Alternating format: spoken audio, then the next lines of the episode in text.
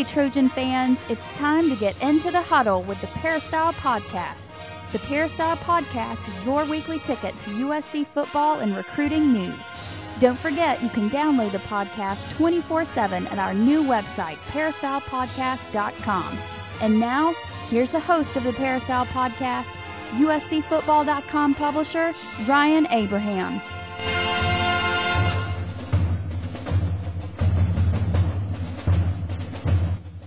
Hello, Trojan fans, and welcome to episode number 169 of the Peristyle Podcast. Today is May 9th, 2011. We've got a great show for you this week on the podcast. If you don't know, the Peristyle Podcast is our weekly internet radio show talking all about the USC Trojans. And we'd like to answer your questions on the show. So if you have any comments or questions, whatever you want to talk about, email us podcast at uscfootball.com is our email address, or you can always give us a call 206 888 6755. Call that number. We can you leave a voicemail for us. We'll play that voicemail on the air and answer your question on the Peristyle podcast. And uh, first up on the show, we have from a remote location, secret remote location, Coach Harvey Hyde, who always joins us in the first segment. Coach, how you doing?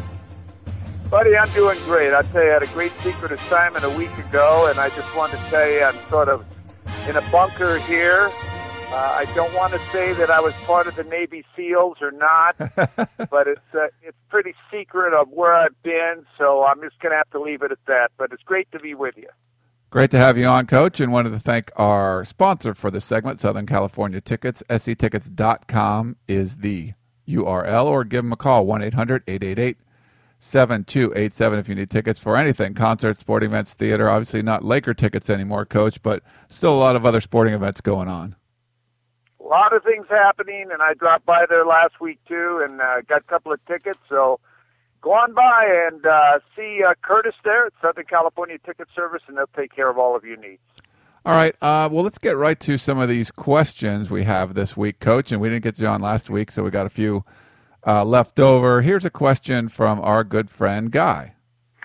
Hello, guys. This is uh, Guy, and uh, I'm calling about uh, our defense next year versus the spread, or the no huddle spread. And uh, since Har- since Harvey Hyde has been proclaimed the gr- the greatest mind in in college football, I figured I'd address my question to him. And actually, I, I go by what he'd said on, on earlier po- podcast that we have to practice against the spread every day in in uh, practice uh, in order to be proficient against it, not just one week prior to Oregon.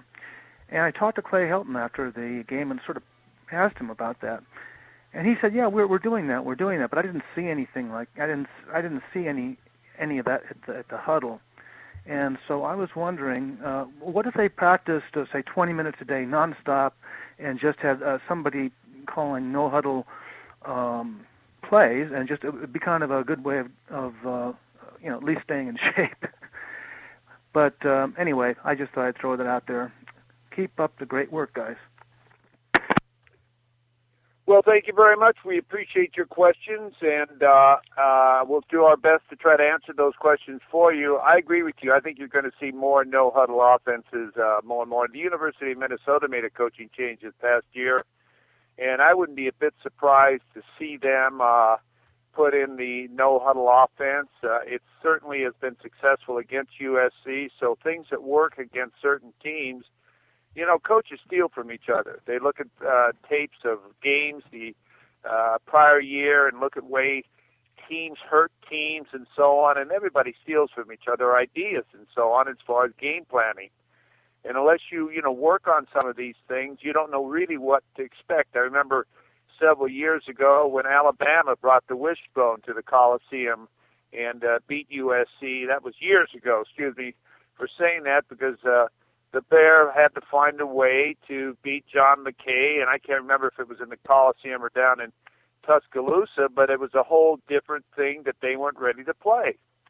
So you've got to get ready to, and the only way you can get ready to play these type of offenses, practice against these type of offenses, and, and the condition against these type of offenses. Because remember, they do it every day.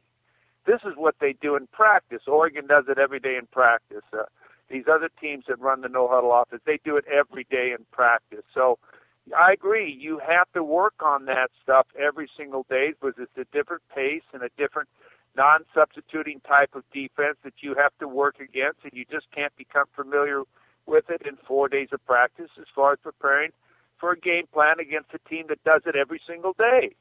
And it does take different conditioning as far as preparing yourself for that.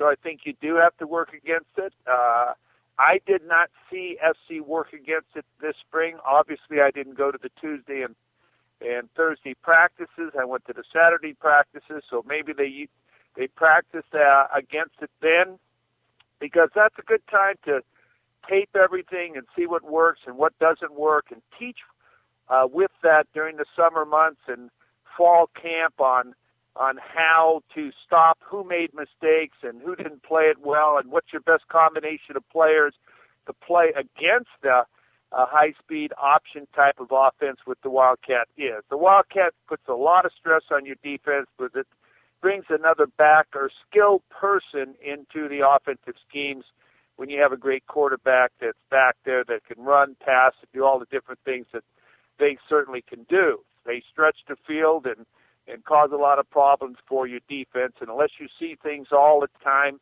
like that, it certainly does equalize it. You know, you see some of the best teams, coach teams in the country, and I'm not saying that other teams aren't coached well, but teams that take advantage of their personnel probably better than any other teams in the country. Number one, the Air Force Academy, where they run the option up there and uh, they run it as good or better than anyone, and they equalize the playing field because people can't really get ready for them uh, that quickly.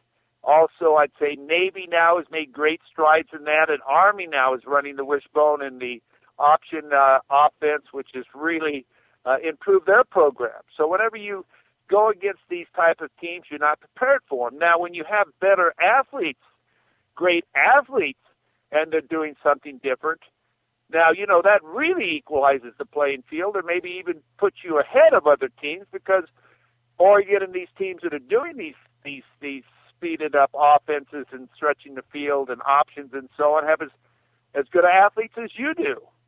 Sometimes in some positions better.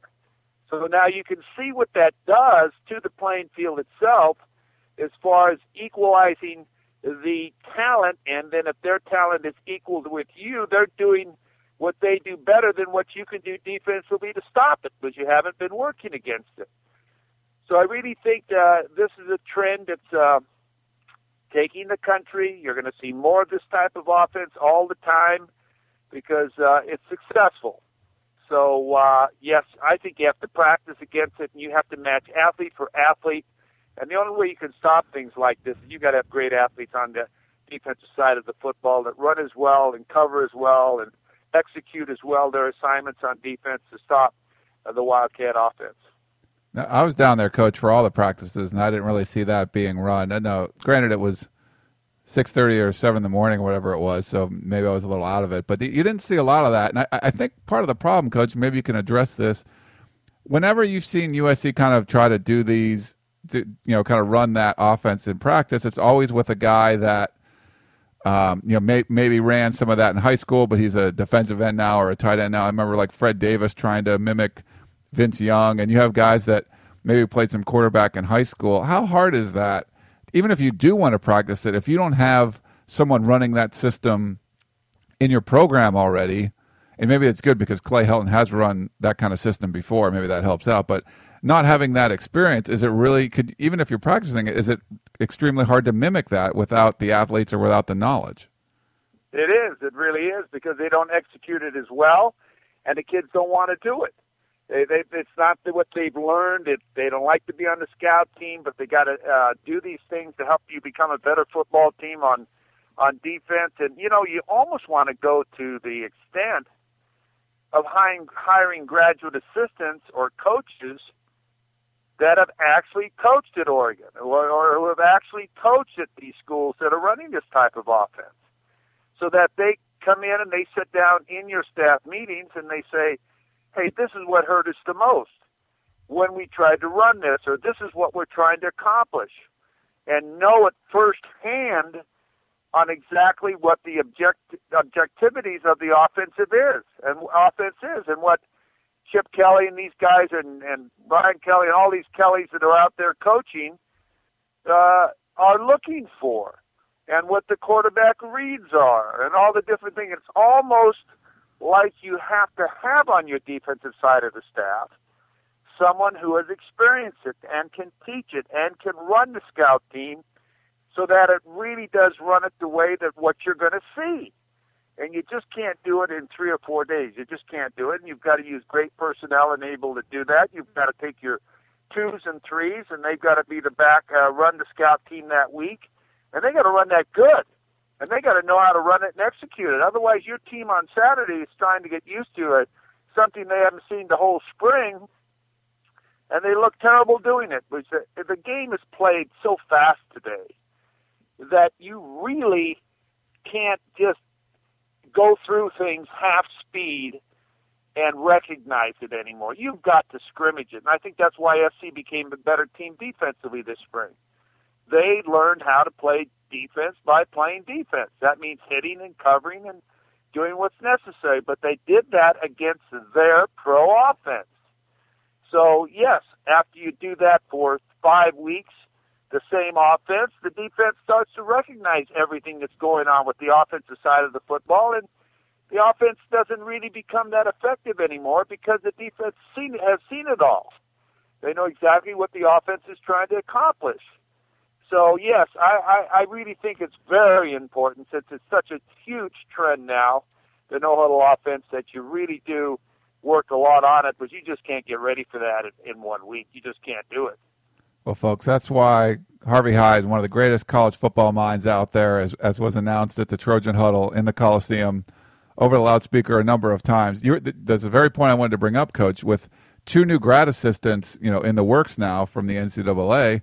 Maybe it it it behooves these coaches to have one of these guys be a specialty, you know, offense, you know, assistant or something like that that that runs spreads or options, wh- whatever mostly is on your schedule, and that person, you know, during fall camp and during those weeks keeps that in the back of your mind. Hey, this is how we're going to run it. He finds out who the best players on the team are to, to run his offense, gets a good quarterback that, you know, his secondary uh, designation is he's going to be the scout team spread option quarterback or something like that. And I, I think having that kind of dedication probably would help this team a lot.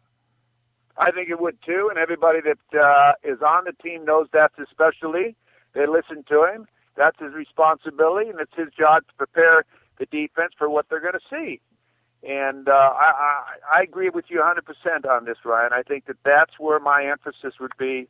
I need to hire people who have played the type of teams or played on teams that have beaten me with things that I've had trouble with. Um, all right, Coach. Well, let's switch gears a little bit. Uh, I wanted to talk about scholarship math. We put up a uh, story uh, yesterday. Well, actually, something was in the war room on Friday talking about scholarships, and essentially what what's happening is assuming that USC isn't going to get any relief. We don't know what's going to happen from from the NCAA appeal, but assuming they get no relief for the classes of 2012, 13, and 14, USC would have 15 scholarships and have to stay under 75 total. Uh, as of right now, uh, there are 81 scholarships. That's if everyone gets in from this class of 2011. There's 23 guys still waiting to get into school. So we'll see what happens with all of those. Um, but we put something in the war room saying that it looks like USC is going to be able to take advantage of the the early enrollee uh, loophole, I guess you could say that they took it, that Lane Kiffin took advantage of for the 2011 class, where he brought in eight guys early, tried to bring in nine, tried to bring in even more because they didn't have that many. They had a lot of scholarships left over from the the class of 2010 and they utilized those last year, you know, last February or this February um, for the class of 2011. Well, there's actually only 23 guys that were signed for the class of 2011, leaving two extra scholarships. So Lane Kiffin could essentially sign 17 guys, bring in a couple early guys. They got a uh, a JC commitment running back um, that if he graduates in December, he could be one of those early guys. Or if maybe someone from the class of 2011 doesn't make it in, they could use one of those early rides for the, the following year, things like that. So there's looks like there's two extra scholarships available, but the big problem is that last year the USC was already under that 75 limit, so there was no issues there. Now USC is at 81 scholarships. So with only 13 seniors on the roster, that knocks them down to 68. Uh, that leaves only seven scholarships under that 75 hard cap that the NCAA has imposed. So there's a lot of different ways you could get attrition um, where a player transfers out, a player doesn't make it into school, flunks out, things like that. We've seen like Curtis McNeal not make grades. We've seen Soma Vainuku not make it in, made it into the, the following year. And we've seen a lot of guys transfer out the last couple years. Guys could leave early for the NFL. There's a lot of different ways for, for people to leave the program. Maybe kind of get your thoughts on do you think it's reasonable that USC there'll be that kind of attrition where USC could still sign a full class of 15 or maybe even 17 guys for the class of 2012? Well, I, I really don't know uh, if they can or they can't because first of all, we're waiting to see what happens with the appeal too, and uh, I think that uh, the longer this appeal waits uh, and you don't get a decision, the more changes are going to be made towards this appeal because of all the other incidents that have been happening at these other universities. And we don't need to get into that. But I wouldn't be a bit surprised to see them this year be able to go to a bowl game the numbers change on the scholarships and everything because they have uh, paid attention to all the sanctions and they really have gone on and above uh, anything that uh, they were supposed to have done. And I think with these other incidents that are happening, I think that's going to favor the decision of their appeal as far as at USC. But we'll have to wait and see what happens with that. But to address your question, it's a difficult thing because you have kids that want to come to USC and you have quality players, great players, four and five star players that want to come to USC, and you probably have some players on your roster that were, and I hate to use this term, misevaluated or mistakes. Now, what I mean by that is they did not, you forecast a player to be a player that will, by his sophomore or junior year, if he isn't a five star player to affect your program his freshman year, to become a starter or a, a player that's playing on the field. There's a lot of players who don't reach that level of what you expect. There's always that opportunity or chance to call that player in and say, if you like to transfer, uh, and go to a university where you can be immediately eligible, which they can be if they move down, then, you know, that might be the best thing for you if you want to play football. And there's a lot of kids that want to play football. And sometimes you have to be honest with that kid to say, you know what, it's not your fault that you're not playing. It's our fault that you're not playing because we didn't evaluate you properly or – we didn't forecast your abilities, and maybe it's time for you to maybe transfer or go to a school or give them that option that they can do that. And we wouldn't consider you as a quitter or somebody that, you know, couldn't make it. Now that can always happen. There were seven or eight players that did that last year when the NCAA allowed those players to transfer. And when those players transfer like that, I can't help to think that those players are transferring because they really felt you know, you can say, oh, they wanted to go to a bowl game and that's why they transferred and this and that. I don't know how many of those players went to a bowl game. I don't think any of them went to a bowl game. But a lot of them moved because of their chances of playing were better than other university. So, you know, they could still take advantage of that. And a lot of these, I'm not sure if that's still in effect, but if you're a junior or senior, or if you're a senior this year, you could possibly move to another university and still be eligible and play. So there's always that option. And again, uh, you know, scholarships are only guaranteed for one year. Now, you never want to take a scholarship from a kid that has been loyal to your program and works his butt off, but you always want to be able to do what's best for a kid if he wants to do that. So you could always lose or have some scholarships become available there. Otherwise, it's very difficult unless you have some uh, type of, uh, as you said, kids coming out early or uh, uh, kids that quit the team. Otherwise, you're not going to be able to do that because you just cannot uh, mess with that number, and that's a number that the NCAA has really, really hurt SC with because SC has been able to have – that scholarship situation where they've been able to offer more scholarships and really been sort of a loophole in the penalty they got where they've been able to go back and use scholarships that weren't used before in order to bring their numbers up to where they they can compete like they signed what 30 kids this last year 31 kids or whatever it was so uh I don't know what the answer is going to be with that. I think a lot of it has to do with the appeal. Otherwise, there's not any real way of getting your numbers down unless it happens like we just discussed. Coach, did you ever run into that problem before? Not specifically this, but maybe it's towards the end of the class and, and there's a couple guys you're waiting on that maybe are, are reachers for you that, that are going to be really good players. You weren't sure if you could, if they were going to go to UNLV, and a couple of them did more than you thought, and then you're kind of in a, a bind where it looks like you have too many scholarships at the last minute. Has something like that ever happened to you, and how do you deal with something like that? Yeah, it, that's happened, Ryan. And what you do then is you ask them to become a gray shirt, which means you tell them, "We want you. We'll guarantee you a scholarship, but we want you to be a gray shirt, which means we don't want you to be a full-time student. You can't practice with the team. What you do is you come in and you go and you take 11 units. 12 units is uh, considered full-time. You go to school. You can lift weights. You can do everything you want to do." and then in February we put you on scholarship. And uh, that can happen, and a lot of kids do that. They, their, their parents are in a position to pay their tuition, or they get loans.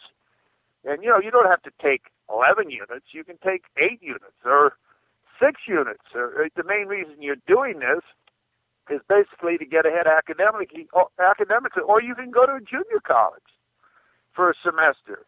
If you can be academically admitted and you're a qualifier, you go to junior college, you take 10 or 11 units there, you've been guaranteed the scholarship, and in February you come in on the next year's numbers or whatever, you know, position that could be. And yes, you can do that, and I've ha- I've done that many times, and you see a lot of universities doing that now.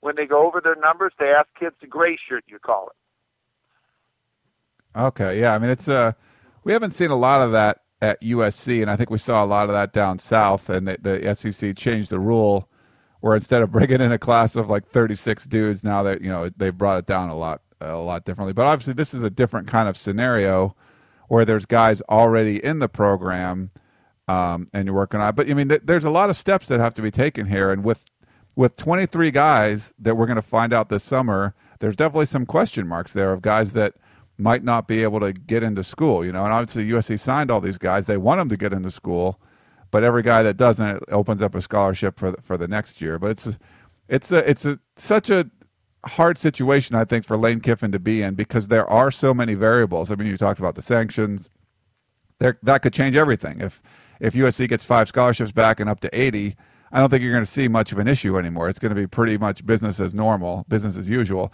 The 15 and 75 makes it tougher, you know, and Lane Kiffin did a great job getting the, the roster bumped back up because of the guys transferring out, like you mentioned before. Now that the roster's bumped up, it's going to be a, a tightrope kind of thing, trying to keep it up there, bringing in enough new guys and keeping the guys around. And it just seems like it's a very challenging position for Lane Kiffin and his staff to be recruiting in right now. Oh, it really is because you've got great players who want to commit and want to come to USC. Yet you got to be very careful on who you offer, because if you offer someone, you want to be able to come through and give that kid a scholarship. So you've got to be really careful, and you've got to wait. And sometimes you tell the kids, "We're still waiting to see what's happening with the appeal before we can offer you a scholarship." And sometimes that works. Kids are willing to wait. And sometimes kids say, you know, I'm not willing to wait because if it doesn't come through, I might be turning down other universities that want me. So it's part of the problem and what the NCAA has done as far as punishment towards USC in making this really a, a, a not a, a normal situation. And that's why I say that it's amazing what USC has been able to accomplish during the controversy that's gone on over the last year and a half at USC, come within about two or three points of winning uh, 10 or 11 games last year, having a great recruiting year as they did this past year, getting their numbers up uh, where they should be as far as now being competitive again, and all waiting to see what's going to happen with the appeal. I don't think many universities, and you've heard me say this over and over and over here, that there's so many universities that could never have survived what they have put USC through. Uh, it's unbelievable. It is. Uh, hats off to Lane Kiffin and his staff for just keeping this together. And we'll see. It looks like another great class is being put together here. Well, Coach, we appreciate you uh, joining us from the bunker. And uh, sorry we missed you last week on your secret assignment, but we'll be back again next week talking to you, ch- talking more USC football. Remember, send in your questions for Coach. He loves answering them. Thank you, uh, Ryan, very much, and uh, I'll be with you next week. And for all of our fans out there uh, and uh, listeners, uh, you have a great week. Drive carefully out there, and I know I'm a little bit late, but uh, happy Mother's Day to all you mothers that are listening too. Yes, happy Mother's Day to everyone, and thank you to Southern California Tickets. Thank you to Coach Harvey Hyde, and we're going to be back in 30 seconds talking with Dan Weber. Stay tuned. Us on the other side of the break for more of the Peristyle Podcast. Tickets, tickets, tickets. SC Tickets is your concert, sports, and theater ticket source. We have the tickets you need to any event worldwide. Football tickets are now available. Call SC Tickets now at 1 800 888 7287. 1 800 888 7287. That's 1 800 888 7287. Or visit us on the web at sctickets.com. SC Tickets, Concert, Sports, and Theater. We now return to the Peristyle Podcast and your host, Ryan Abraham. Welcome back to the Peristyle Podcast. I'm your host, Ryan Abraham. We're joined by USCFootball.com beat writer Dan Weber. Dan, how's it going, man? You, everything okay? Yeah, doing well. Trying to took a couple of days sabbatical last weekend to try to get uh, get get ready for the uh, what is it three and a half months so uh, till we get more football here. Although we got we'll have plenty of uh, uh, summer workout, which ought to be fun with the the new guys coming in. We'll, we're looking forward to that, but it won't be that long. Minnesota, uh, what is it, hundred and hundred and some days? Yeah. Uh, Crazy, I know. it's like uh, it, spring football just ended, and it seems like fall can't get here soon enough. But there'll be lots to talk about, like you said, uh, the off-season workouts. Players are just, I think everyone's finishing up their finals right now, and they'll they'll take some time off, and then players are back in there doing their their summer workout schedule with. Uh, Coach Ausmus, the strength coach. They'll start throwing again. We'll be out there, and the new faces will come from the class of 2011. So, lots of stuff coming up in the next month or two. Uh, a lot of pressure on uh, USC football. I don't know if you happen to see uh, Magic Johnson was being interviewed on a, actually a news show this week uh, on television, and uh, talking about the three things that Southern California sports fans really care about: uh, the Lakers, uh-uh, the Dodgers, uh-uh, and USC football. So this looks like USC football is going to have to carry the uh, carry the torch for uh, LA sports this year. And I I think one of our guys was it Oh gosh, uh, Cash, uh, no, excuse me. Uh, in, no, how do I, I, I having a blank out on uh, our, our New York City poster on the peristyle. Who uh, Chase, uh, Chase from New York. Study, I'm sorry, Chase. Yeah. Uh, uh, did a study that uh, uh, if the Dod- or if the Lakers do well, that's not so good for USC. When the Lakers don't do well, USC's tended to win national championships. It's really when the Lakers blow out of the playoffs, and he had this chart of year after year after year. If they blow out of the playoffs, USC's got a much better chance of of, of really doing well in football, and actually vice versa. You think, well, they won the you know they the Lakers won the world championship the last two years, and how'd that turn out for USC?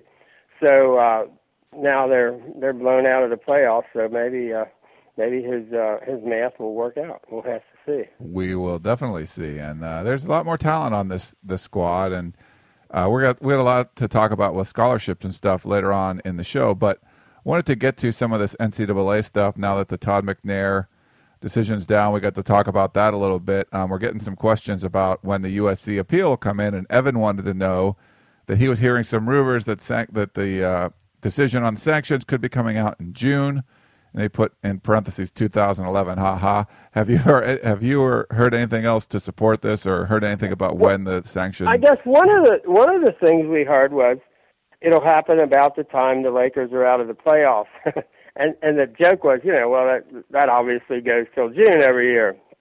Uh, well, maybe not. Maybe not June this year. Uh, uh, so, you know, was that? Uh, you know, is there anything tied, you know, to the uh, the timing of uh, you know, releasing it just because of when sports is, is news and all that. I, I don't know about that, but it certainly looks like, and and we had a posting in the war room last uh, uh, this last war room about how, and it certainly seems to make sense to us that um, that the USC release, uh, Uh, because the USC case when they appealed it, they ex- exclusively appealed the overpenalization, and I think they went, you know, really exhaustively looked at every single case in history and compared the penalties with the crimes. Then they compared the USC case and showed how the USC case is completely out of whack, completely uh, out of the history uh, and the trends and the uh, uh, you know parameters of the penalties all through the years. That there's no comparison. It's just like a complete anomaly. And it's interesting that you know Thursday a week ago, the NCAA finally got passed by the Division One Executive Committee in Indianapolis. They changed all the rules about infractions uh, appeal uh, committee and about the appeals committee, and how they would do what they do and in what people could do about it. For example, they're basically saying now at the NCAA, you can no longer ever appeal a case or compare a case. So it's the apples and oranges principle of Mark Emmert writ large now, where they say no school can ever say, "Well, you penalized so and so last year for for the exact same case, the exact same violations, and we're getting penalized much worse than that. Now the NCAA said, tough. You, you know, you can't compare any cases. So they can't change the USC case as a result, though. That's not the rule for the USC case. So there's some thinking that they had to get those rules change because we all said they can't possibly uphold the uh, conditions, the standards that they apply to USC to anybody else that can't ever happen, and we knew it. Well, that's true now. It's obviously true. They know they can't. But they want to be able to do whatever they want to be able to do to Ohio State, one of their favorites, one of the schools with the uh, model compliance department that had such a wonderful, you know, uh, record of only 375 secondary violations in the previous decade. And uh, now we find out the day you know, last Friday we find out that Ohio State had 50, we're hearing 50 cars purchased by Ohio State athletes uh, through one basically one group of uh, uh, one automobile salesman, one uh, company, and ref, uh, referred athletes were referred to that that fellow by the compliance department. And there are all kinds of issues that are being checked into. One car, for example, a two-year-old car, where, where the purchase price was listed as zero dollars. Uh, so, if Ohio State has got a situation where, let's say Reggie Bush, we had one car, nine-year-old car, and USC was hammered, and one of the pillars that they tied, you know, uh, that case to was that USC didn't check all the paperwork, and it wasn't filled out completely, and that was a horrific crime by the USC compliance department, and, and indicating a lack of institutional control. Where does Ohio State, if they have 50 cars, where the compliance department was actually involved in sending the players to a place, and then the guy, you know, who was selling the cars was on the pass list for Ohio State games, which is completely illegal. What does that do when you look at what they did to USC? What do they have to do to Ohio State? And they don't want to have to do that to Ohio State, clearly. Now, does that mean, you know, that they're also going to have to say to USC, yeah, you're right, uh, you're going to we'll accept what you uh, you know asked in the appeal because it does look like maybe we've over penalized you by a factor of about 50 uh, times uh, what we used to do you know in cases like that. And yeah, we're going to go back and yeah, we're going to slap Ohio State on the wrist, but we're not going to do anything really really bad to them. Uh, they could almost do that at any time. But it surely looks like the reason it's been taking them this long is they wanted to change the rules for the other schools so that the USC case can never be cited as a precedent. And it certainly looks like that's where they're going, which would tell you, I guess, they could release it whenever they want to release it at this point in time. One theory was that they might want to separate the McNair release from the USC release just to make it look like they're completely separate cases. Uh, we'll see. But one would think now, for those who were saying maybe not until June, it could probably hap- happen sooner. But stay tuned. Um, yeah, certainly stay tuned. I, I, think I tend to believe more of the they want to distance McNair and USC a little bit. So there, there's been some rumors that could come out soon.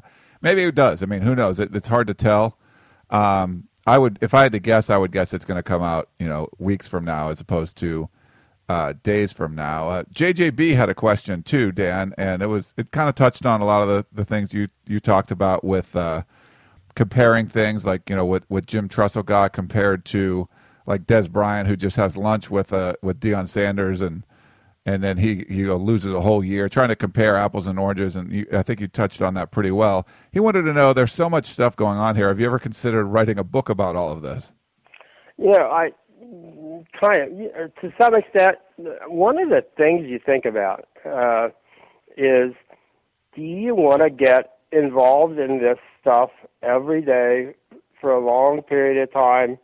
and have to deal with the kind of things that you run into with the NCAA, the the, the number of people, you know, people with uh, you know law degrees and law professors and you know fairly high profile jobs and at, at major universities, and you realize, man, do these people ever do what's the right thing? Do they where where are the ethics you know, involved in the people involved in this case. And, and, and you look and say, and these people have been given the power to do what they can do, what they do to athletes, like you mentioned, they can treat, you know, uh, an unfavored, uh, uh, maybe uh, dare we say it, because it was brought up with the Reggie Bush case, an un- unfavored minority kid, and say he needs high profile monitoring.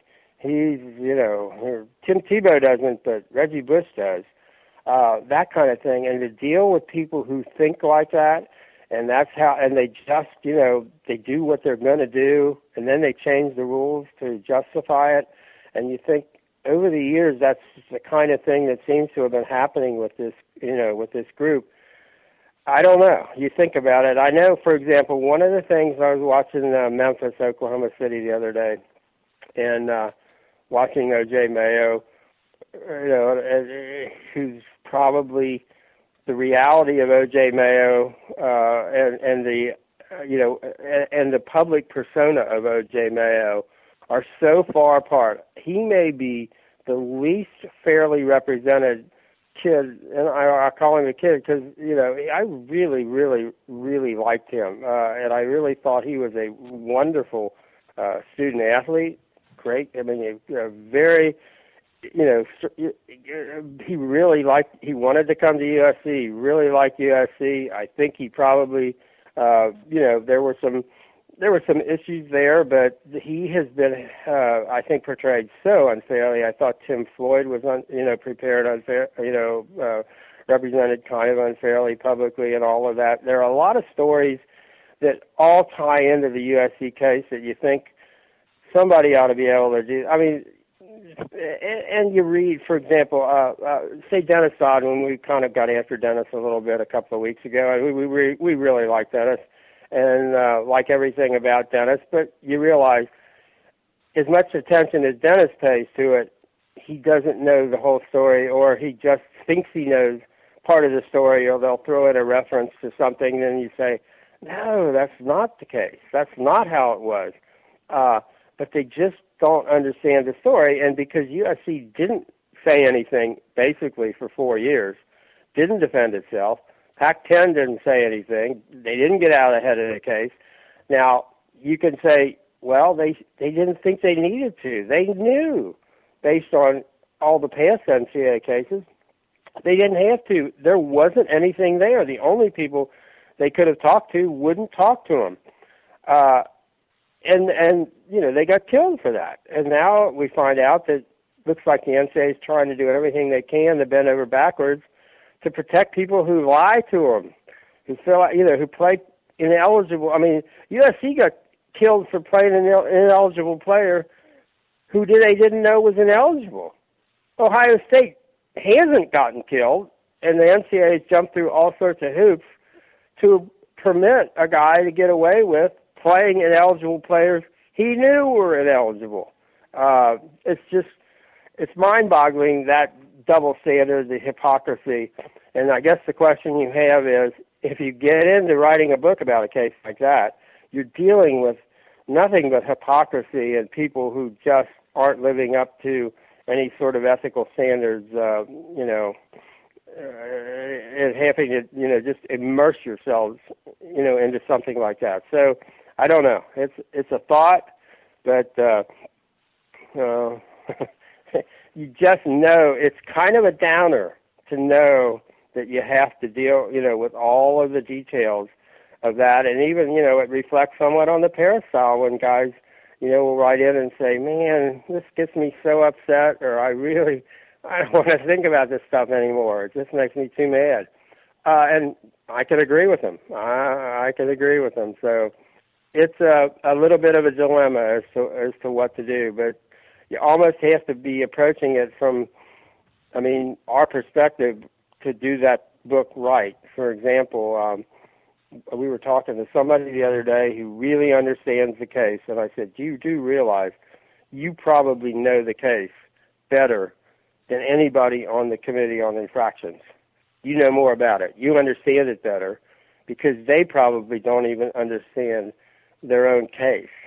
Because um, they pretty much, it certainly looks like, had made it, it was one of those cases where you make the decision first, then you find enough, you think, fact, enough of a fact pattern to justify your decision. The problem they had was that fact pattern kind of fell apart, uh, it, it, especially in the the Todd McNair part of it.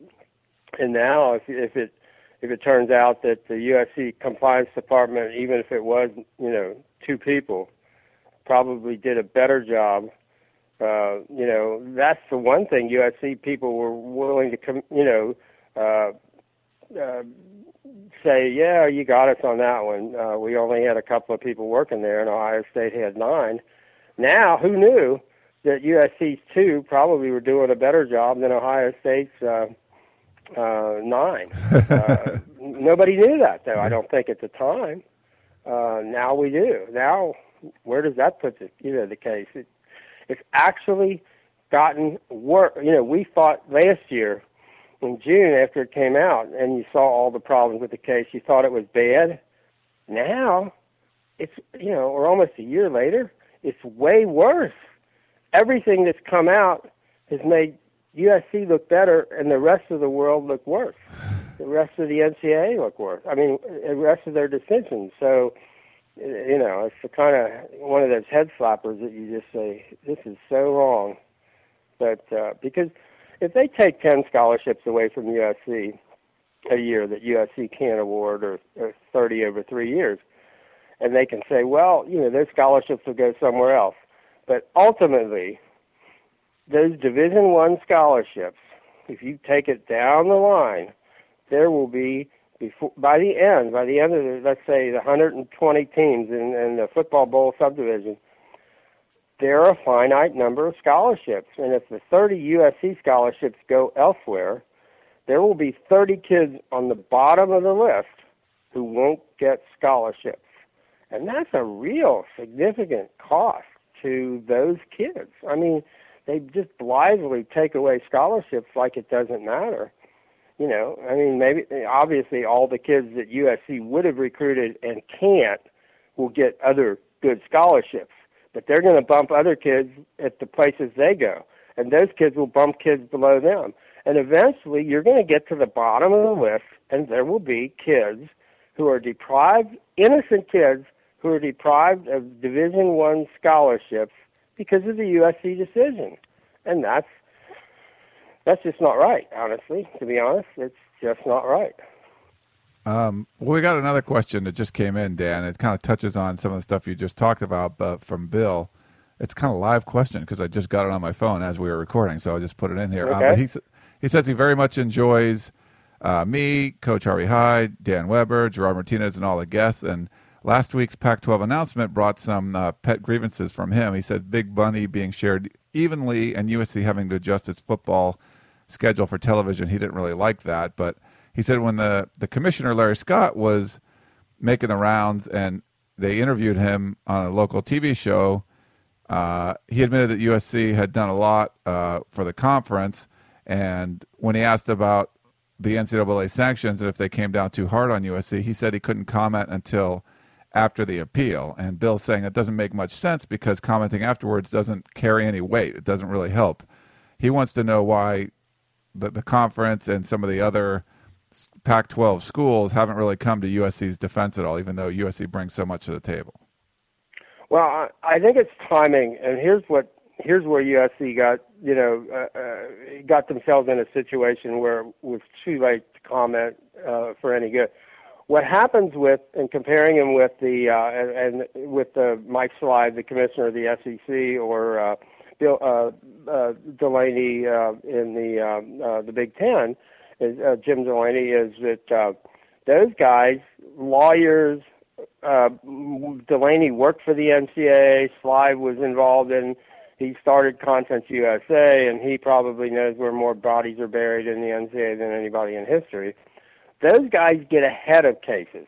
So when something is just in its first stages, like the Ohio State case or the Auburn case, Delaney and Slive are right there, and they're all over it, and they're trying to shape the case from the get-go and trying to make it as uh, uh, having as less uh, little an impact on their conferences and on their schools from the beginning. The problem was USC, the Pac-10, nobody had any inkling what the, that the NCAA was going to do what they were going to do. So they kind of acted like no big deal. Now, obviously, that's a terrible misreading of even though the NCAA far exceeded what it should have done that's still a bad misreading of the case, and that was, I think, uh, that was a combination of, uh, you know, Mike Garrett just didn't want to ever have anything to do with the NCAA and made that clear. Uh, Pete Carroll knew clear he knew what was going on at other schools, and he knew they were out to get USC. There's no question about it. I mean, that is not arguable. And you know, you can say it's that old joke. You know, just because you're paranoid doesn't mean people are out, or aren't out to get you. They were out to get USC. Pete knew it and wasn't going to have any of it. I mean, if you like Pete coached at Ohio State, you know what's. I mean, there you don't have to be anybody in Columbus, Ohio, to know what kind of car Terrelle Pryor's driving this month. I mean, it's just not like that's a secret. So when they start yelling about some uh, uh, not completely filled out form of Reggie Bush's, and you say, "What?" you're telling this to us, and you're saying Ohio State has a model athletic, you know, a compliance department. So I think uh, no one got ahead of it. The problem was when they then when they whack you and you're back into the appeals part of the case, then you really can't comment. I mean, all you do then probably is make enemies, and uh, so they got so you know they got so far behind the case that commenting publicly wouldn't help. Now, we did hear, and we mentioned it in the war room, from somebody at the NCAA, or excuse me, at the at the Pac uh, 10, Pac 12 offices, that in private, Larry Scott has really busted the NCAA's chops for how they handled the case. Now, that would make sense because if I'm Larry Scott and I'm trying to sell the uh, Pac 12 uh, TV rights for as much money as I can get uh, in the championship game and all of that, uh, uh, damaged or limited USC really limits my ability to to do that. So, uh, for example, and I think one of the things people haven't made enough of is if the NCAA penalties stick, and let's say you know USC to some extent is limited, isn't able to be the USC that they've all. I, I don't think that's the case. I think actually USC's plan, the way they've uh, recruited, the way they delayed the sanctions, and all of that that they've done, gives them a chance to compete at just about the highest level possible in, in the years going forward. I'm I'm more optimistic about that. But uh, what that does is that actually penalizes the entire conference. I mean, let's say you get just ten million dollars less than your, uh, you know, than you would have normally you would have gotten, say, if they if USC were riding high. Uh, that's like a million dollars a school. That's a that's like a serious fine. I mean, you know, that in effect, the NCAA is fining all the schools in the Pac-10. I mean, the, and and that's what the difference was. The Big Ten and the SEC always understood that that if one of their schools gets hurt, certainly one of their big schools, uh, that hurts everybody. I don't know that the Pac-10 completely always understood this. For example, they would fight you, the Northwest schools, to have a nine-game schedule, and you'd say, "But but that's going to hurt USC's chances to win a national championship. That's going to hurt USC's ability to bring back BCS money for the conference and all that. And those schools would say, "So what? We want to play in LA every year, you know, whatever." Uh, so there was a short-sightedness, I think, in the Pac-10. Uh, but I can't blame them for not commenting at this point in time because uh, the case got so far ahead of them, and the NCAA acted so badly in this case if you comment directly about this case, you pretty much have to attack the NCAA. I mean, when we wrote our stories, there wasn't any way to get around it. I mean, how do you say what the NCAA did in the USC case without looking like you're really going after them? Because if you point out what they did, you are going after them. So I think that might be, you know, we may not like and part of the thing we have with the whole Pac-10, Pac-12 is that whole history of a decade of really bad, biased football officiating. That's demonstrably uh, the case that USC uh, didn't get a fair shake. If you look at the penalty statistics and you look at, you know, uh, how a team playing USC was likely to, you know, more likely to get half the penalties than it normally gets in every other game of the season, or that USC would be you know the, the you know the bottom team every year in terms of uh, opponents' penalties. That can't be explained any other way other than some sort of uh, bias that was unable to be uh, handled by Pac-12, you know, Pac-10 officials. They just didn't seem to be able to get over that, and USC knew it. Coaches knew it. Pete Carroll knew it, uh, and the Pac-10 didn't do anything about it till this year. And they look like they're they're dealing with that. But there's been this kind of resentment built up, and you can understand how people would say, "I'd sure like to see you guys come out and and, and talk about what's happened to USC," but they may not be able to right now. USC isn't able to come out and talk about itself right now, so I I wouldn't blame the Pac you know Pac-12 Pac-10 for not being able to do so either at this point in time. All right. Well, Dan, that's great stuff as always. That's uh, hopefully we don't have to talk about this subject too much longer. But we'll see. No, man. The, yeah, I, I would think the NCAA even wants it to go away now. I mean, I would think the new rules they passed were to say, please make this go away. And one of the ways, if I'm the NCAA and I want it to go away, is I just say, thank you, USC, for your forbearance. Uh, thank you for your offer uh, of on your appeal. It makes perfect sense, and we accept it, and we're out of here. Now they're still going to have to deal with Todd McNair, but if I were the NCAA, again, and somebody always says, if I were the NCAA and I were smart, and I thought, uh there's there might be a problem, uh, and that might be a problem because they are in a bubble, and you just don't know. I mean, because the changing of the rules last week, you would think they know Congress is taking a look at what they're doing. And they just passed rules that basically say we can do whatever we want, no matter what we told you, Congress, when we were there for hearings uh, in 2004 about guaranteeing at least equal due, you know, uh, due process and all that kind of thing. We're not going to do that. Are you kidding us? There's no way. And we don't want you even to yeah, hold us to any sort of comparative standards. So you, you can see why they might do it to protect an Ohio State or to protect their USC decision. But then you think, gosh, to the public at large, um, to the Congress, that really looks like they're justifying doing some of these things. And, you know, so you can make a case on either side that it could go either way, and you're exactly right. Uh, so who knows? All right. Well, Dan, we really appreciate all the insights as always, and uh, thanks for coming on the show. And we'll talk to you again next week.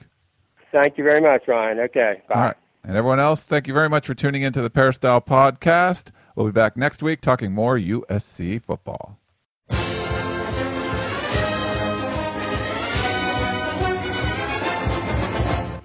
You've been listening to the Peristyle Podcast presented by USCFootball.com. Be sure to tune in next week for the latest news on Trojan football and recruiting. And don't forget, you can automatically download the podcast directly to your iPod or MP3 player for free. Just click the iTunes link on peristylepodcast.com or search for Peristyle Podcast at the iTunes Music Store.